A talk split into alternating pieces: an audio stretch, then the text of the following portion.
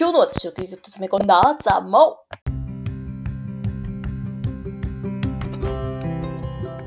はい、こんにちは。ピッチョちゃん。好ききれいマダムのマオです。今日も聞いてくださるあなたとのご縁に感謝です。この番組は私がきれいマダムマオが自分を生かして世のお役に立ちつつ、自らも最上級のワクワクと満ち足りたひとときを過ごすぞという、なんとも強欲な夢を現実化するまでの、死に滅裂に見える想像過程をリアルに記録する指摘ボイスダイアリーです。というわけで今日は2本立て。ご縁あって気候生態師にアンド甘酒作るについて語らずにはいられないというわけでですね。いやー、あっという間にあの、なんかもうことがトントントンと進んじゃったんですけど、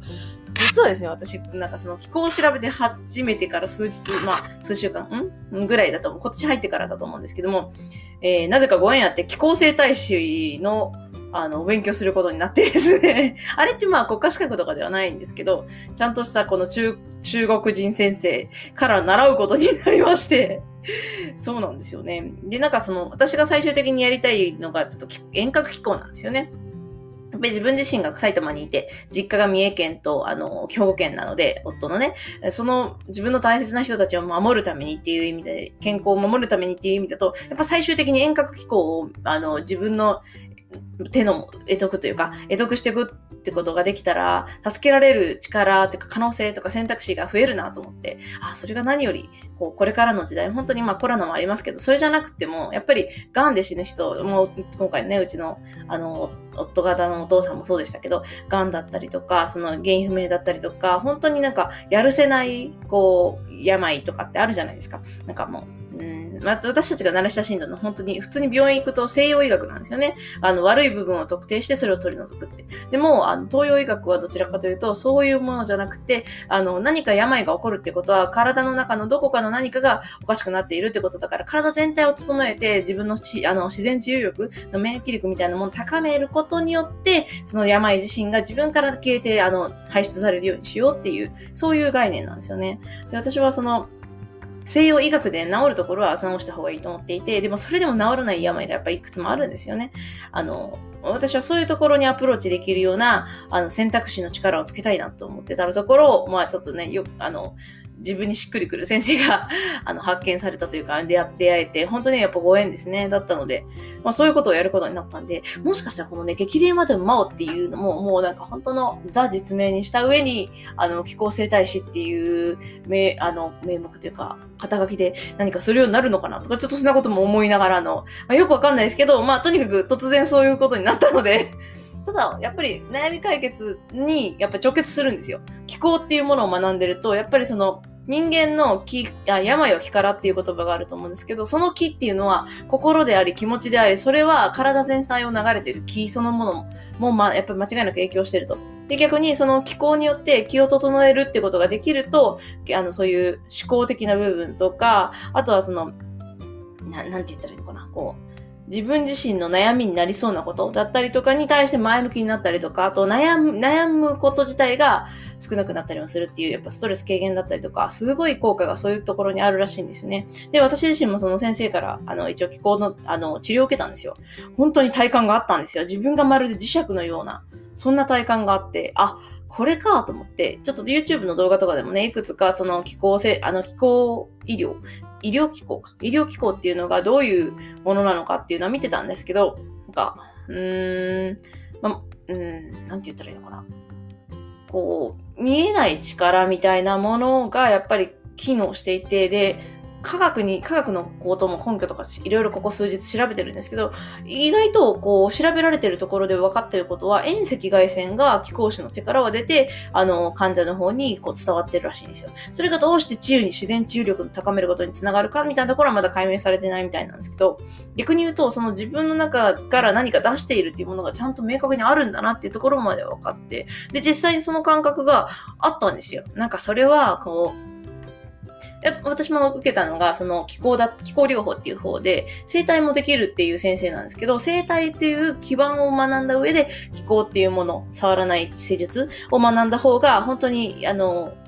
なんていうか、医療の基盤に、こう体というものに対する接する基盤に、じゃ基盤がちゃんとできた状態での、あの、治療ができるからっていうふうにその先生がおっしゃってて、あやっぱりそういうものなんだと思って、あの、だから、気候生態の場合は、あの、まずツボを抑えるっぽいですね。どうやらね。中国伝来の。でもその辺を全部一通り抑えて、自分自身が、その誰かのこう、体のね、やっぱり体が一番結局、資本なんですよね。そこ崩れると他に何してもやっぱり辛いし、そこがあるから幸せに生きられる選択肢が出てくるわけで、幸せの要素の中に必ず体の健康ってあると思ってて、で、それの元になってるのはやっぱり心の健康っていうのがあるとは思うんですけど、だから心の健康は悩み解決だし、体の健康は気候とかの生態で、その気を、気の流れを良くするっていうことができたら、あ、悩み解決そのものができると思って。悩み解決自体のね、前向きに取り組むかどうかも大事じゃないですか。やっぱりどうしてももう、あの、悩みが深かったり、自分自身が疲れてる状態だと、その悩みに嘆く時間の方が増えちゃうんですよね。それもいいんですけど、やっぱり悩みっていうのは、あの、自分の中にやっぱり深い何か願望があるんですよね。その隠された願望を叶えたいっていう単なる自分のこう、自然な、んな、なんか、こう欲求というか、あの、は、こう自然に発してるシグナルみたいなもんなんですよね。だからそれをキャッチしてあげて、それを整えていくっていうのは、やっぱり最終的には行動が必要になってくるから、その行動をするにはね、体という基盤が必要ってことで、まあ、そんな感じのですね、一つ一応繋がってるような気がするなと思いつつも、ただ本当に気候生態自体はね、本当に、こう自分自身がいろんな人を救えるって、もう本当に私ね、血が苦手なんで医療って無理だと思ってたんですけど、まさかの、そんな選択肢に 進んでおります、今日この頃。でも、それができたら本当にいろんな人にね、いろんな力を、あの、お手伝いすることもできるし、あと自分自身が、私が目指してるのって多分感動体験っていう人生なんですよね。で、感動体験にはやっぱ体の健康に、あの、と、もし、あの、何か特化することができたなら、必ずそこには感動がついてくるなと思って。やっぱりだって、特に西洋医学、つまり病院に行っても治らないみたいなことでがっかりしていらっしゃる方で、治るかもっていう可能性を持ってたらもう素晴らしいじゃないですか。もちろんそのレベルに私が至るにはすごい気のし、やっぱ気候って修行なので、毎日の行いがものを言うらしいので、そこはね、もう毎日きっちりやっていかなきゃいけないんですけど、まあそれも含めて今は勉強中なんですけど、本当奥が深いですね。結局ですね、それもなんか読んでた、今読んでる、その気候の本何冊も買ってきて、いろんなのを読んでるんですよ。やっぱいろんな流派があるみたいで、うちの先生の流派はもう本当に先生の流派で、なんか数にしてみるとなんか2、300ぐらいの流派があるらしくって、それの何がいい、何が悪いとかじゃないと思うんですよ。まあ、あの、ご縁だったりとか、あと相性だったりとか、自分がやりやすい、やりにくいとか、そういうことでもあるらしくって、で、自分でやる気候と誰かに、あの、施術してもらう気候とあるんですけど、もう私はその両方の概念とあの技を学んでいこうかなと思ってるんですね。その中から自分が一番やりやすいものを最終的には選べばいいと思ってて。で、今もうここ数日ね、先生といろんな機構を試してるんですけど、やっぱり気の流れはちゃんと感じますね。そして全体が活性化するっていうのは本当だなと思って。特にやっぱり私は体を動かしながら気を高めたり流れを良くするっていう動向、動く気候の項って書いて、成功の項って書いて、動向って言うんですけど、動向がすごい好きみたいで、成功っていうのは静かな、あの、あの、こうって書くんですけど、まあ、要するには、呼吸を見つめるぐらいになったりする、あの、瞑想に近いですね。メディテーションに近いんですけど、そうじゃないよっていうのもあるっていう、ね、動向がすごいお気に入りになってて。だからなんか結構こう、あの、寒くなってきたら、同行して自分のな代謝を温めてみたいなこともやりながらやっている今日この頃ですね。や、これがどうなっていくのかね、よくわかりませんが。まあ、とりあえずね、あの、得得してしまおうと思います。そして毎日ね、修行し、修行と言いながらも、結局自分の健康維持促進をやってるだけなので、な、苦、苦とかそういうものとは全然無縁ですね。むしろ、なんか、そのた、立ってながら、立ちながらやるのが多いので、本当に立ってるだけで、その場の空間立ってるだけでいいので、結構ね、汗もかく、あ、まあまあ、じわじわじわ来たらかくような感じのレベルなんで、すごいちょうどいいなと思って、あの、息切れるわけでもないし、まあ、若干筋肉痛にはなりましたけどね、ここ数日で。っていうですね、ことを、あの、し始めてるっていうのが、ここ最近ですね。びっくりですよね。そんな流れになりましたかって感じで。いや、だからね、本当に突拍子もないことがやっぱ突然起こってくるんですね。いろんなご縁に導かれて、私という人が、こう、うまく、自分自身が最上級のワクワクと満ち足りたひとときを過ごすっていうことを叶えつつも、誰かの役にも立つっていうことに、あの、導かれてるんだろうなって勝手に自分では思ってるので。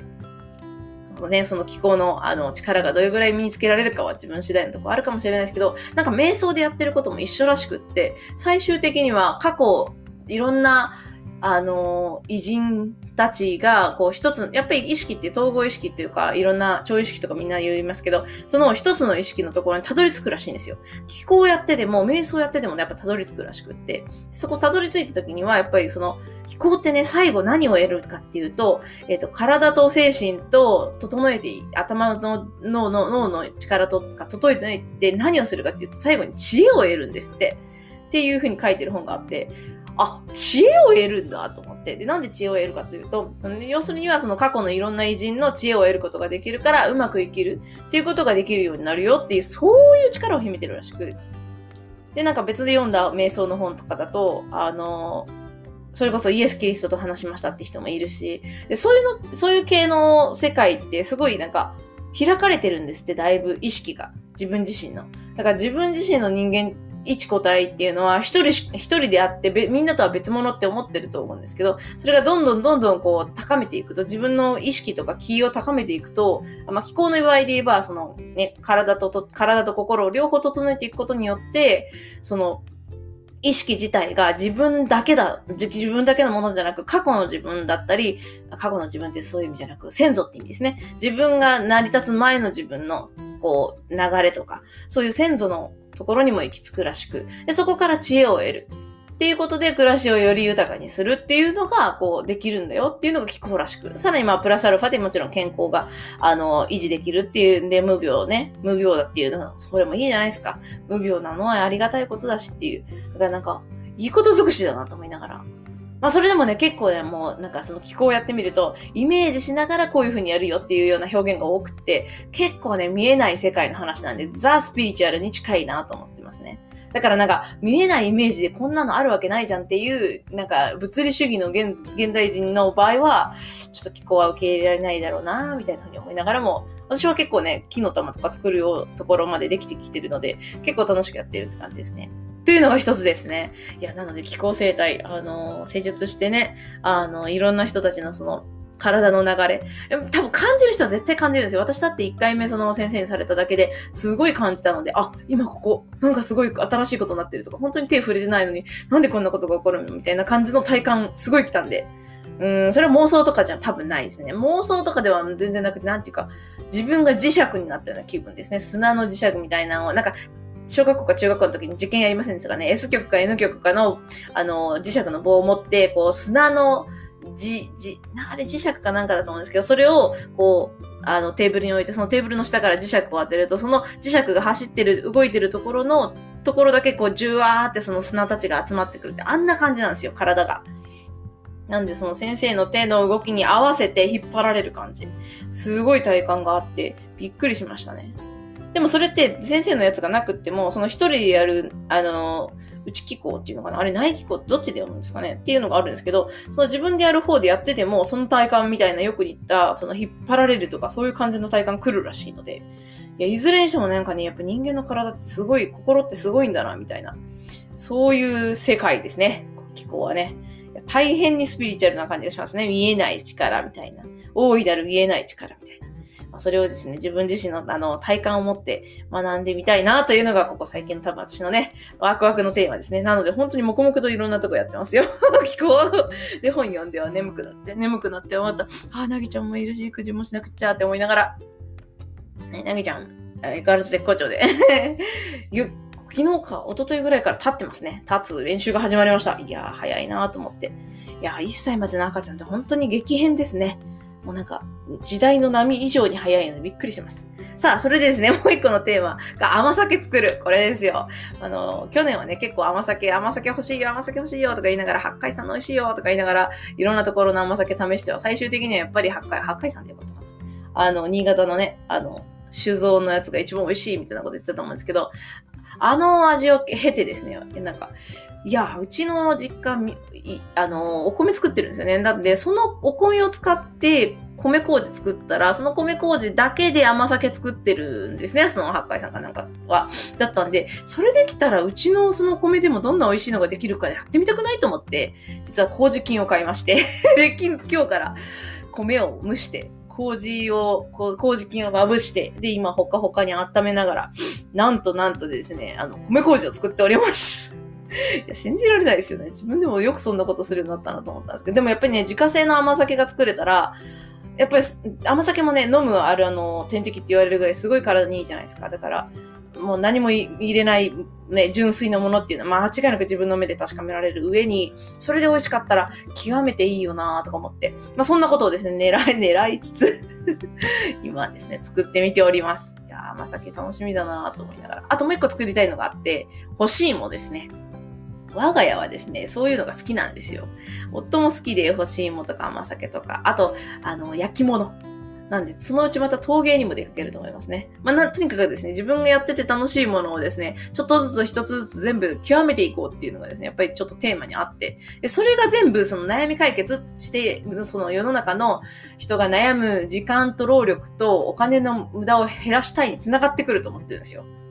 うーん、なんでかっていうのはちょっとまだ理屈では言えないんですけど、私の直感上では、なんか全部が繋がってきてるなって感じが勝手にあるんですよね。どう繋がるんだどう使うんだよみたいな感じのところなんですけど、まあ、ともかくそんな感じが来てるので、まあまあそれが叶おうと叶うまいとですね、今その、今その瞬間、この瞬間に集中していろんなことをね、あの、心を込めて作って、その作るものって、やっぱり集中してやると、精神誠意、心を込めて作ると、魂が宿るんですよね。西洋的な意味で言うと意識っていう表現になるんですけど、で、東洋的には心ですよね。魂が宿る。で、その魂がやっぱ宿ってるものって、威力があるんですよね。誰に、あの、こう、渡っても。で、それをちょっと最近実感してたのが、名探偵コナンのアニメとか、あと、キョンシー、あとはスタジオジブリの映画とか、そういうのちょっとちょくちょく見てるんですけど、どれ見終わった後も、すごい世界観、その世界観に圧倒されるんですよね。これって臨場感だなと思ってて、そういう臨場感溢れる世界観を持ってるって、それそのものに、やっぱりすごいエネルギーがかかってると思ってて、気候をやってる人間からするとね、エネルギーイコール気ですから。だから映像であろうと何であろうと、そこには気があるんですよ。で、その気があるっていう表現が、おそらく、あの、海外の表現で今のスピリチュアルで言うと意識なんですよね。意識がそこに存在してる。魂がそこに宿ってる。だからそういうものを増やしていくっていうのは、誰かにとってプラスに影響を与えるっていう力を多分持つんですよ。臨場感だったり、その世界観を持ってるものって、やっぱり人に影響を与えるので。だから人気があるって人の気が集まってるところなんですよね。人の気、つまり人がそこにエネルギーがあると感じている。だから人気っていうのは、そのアーティストさん自身がすごいというよりか、そのアーティストさんの持っているエネルギー、魂、その何かその表現しているすごいエネルギーがあって、そこにいろんな人が惹かれてるんだろうなという。ある意味で一種の磁石みたいなもんでしょうね。っていう、その感じがすごいしましたね。だからなんかすごい、なんか物事の見方が少しずつ変わってきてるなっていう今年なんですけど、今年本当なんかね、1月1日以降なんか激変してるなって自分でもって思います。もう本当に、だって今じゃ気候のね、本が何冊も、もう4、5冊あるんですよ、家に。で、またさらに何冊も注文してるし、私、今コレクターしてますね。で、いろんなノウハウを集めつつ、先生のところに行って学んだり、あとその先生自体が結構アナログなんですね。なんか、山奥の小屋で住んでる修行仙人みたいな人のでして、教えるのはすごい上手なんですけど、なんていうか、あの、この世で商売するっていうタイプじゃない感じですね。すごい、本当に気候は、あの、人の世の役に立つためにっていうふうに言ってらっしゃる方で、治療もされてて、気候教室も開いてらっしゃるっていう方なんですけど、もうね、面白い先生に出会えてよかったなとすごい思ってるんですよね。まあね、本当に中、たった唯一言えるのは中国語な、中国語なまりなんで、たまにね、言ってることがわかんないのと、たまにこっちが言ってることも多分伝わってないなっていうのがあるんですけど、まあね、そう言いながらも言語の差なんてと思いながら、コミュニケーションはできてるような感じがしてるので、それそのままね、進めていこうかと思いながら、今日、今日というか、ここ最近はですね、そんな感じでして、そう。なので、昨日もですね、その読書しすぎて、もうちょっと疲れちゃって いや、もうね、頭に入らないけど、もうちょっと読みたいっていう謎のこう、なんかこう、好奇心なのかなんていうか、ほんと夢中ですね。夢中になってるところがあって、エネルギーすぐ切れちゃって。で、なぎちゃんのエクシーしながらっていうのもあってね、本当に、時間はあるんでしょうけど、その時間をね、もう本当に、なぎちゃんと家の家事と、その読書だったり気候の勉強に使ってるっていうので圧倒的にあれしてますね。で、逆に自分キングダムはどうなってるんだって話なんですけど、自分キングダムはですね、実はその、寝かしている作業のところが紐解けるのを待とうと思ってるんですよ。な、何せね、焦って作るっていうのを、あんまりしたくないですよ。なんか、去年もそうでしたけど、その、なんか突然、はってきた時に、パパッと作れば、すっきりさっぱり綺麗に美しくできるっていうのを知ってるんで、なんかそれ以前にその、もがくっていうのよりかは、まあ、やっぱりもう寝かせるものは寝かせる、その、一時発酵みたいなもんで、寝かしときゃいいんじゃないかなと思っているので、うん、なんかもう、最終的にはその悩み解決の概論みたいな、あの、このステップは簡単なんですよ、3ステップなんですよっていうところはあるんですけど、それを説明するためにはやっぱり自分キングダムが全部クリアされてないとダメで、その自分キングダムっていうのは基盤なんでですね、自分の中でいろんな考え方、今まで学んできた考え方とかが、もやもやもやもやもやっていうか、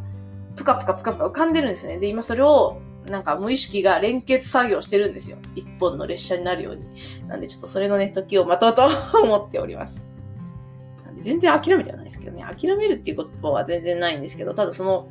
うん、締め切りを作って必死にやるぞみたいなのはあんまり好きじゃないって感じでね、ちょっと流れを待とうと思っております。というわけで、今日、ここの頃はそんな感じで、もう本当にマイペースに夢中になりながら、あ眠いなと思いながらも 眠いんですよ。やっぱエネルギー相当使ってますからね。だから自分自身のキー自体ももっと高めなきゃなとかちょっと思ってますね。もっと高めたいなかな。どちらかというと。高めたらもっとね、いろんなことできるし、それでもまだエネルギーが余ってるから、こう、意識をしっかり持ってられるし、とか思って、ちょっとそういう意味でも強欲になってるかもしれませんけどね。というわけで、そんな感じの今日この頃の私でございました。では、また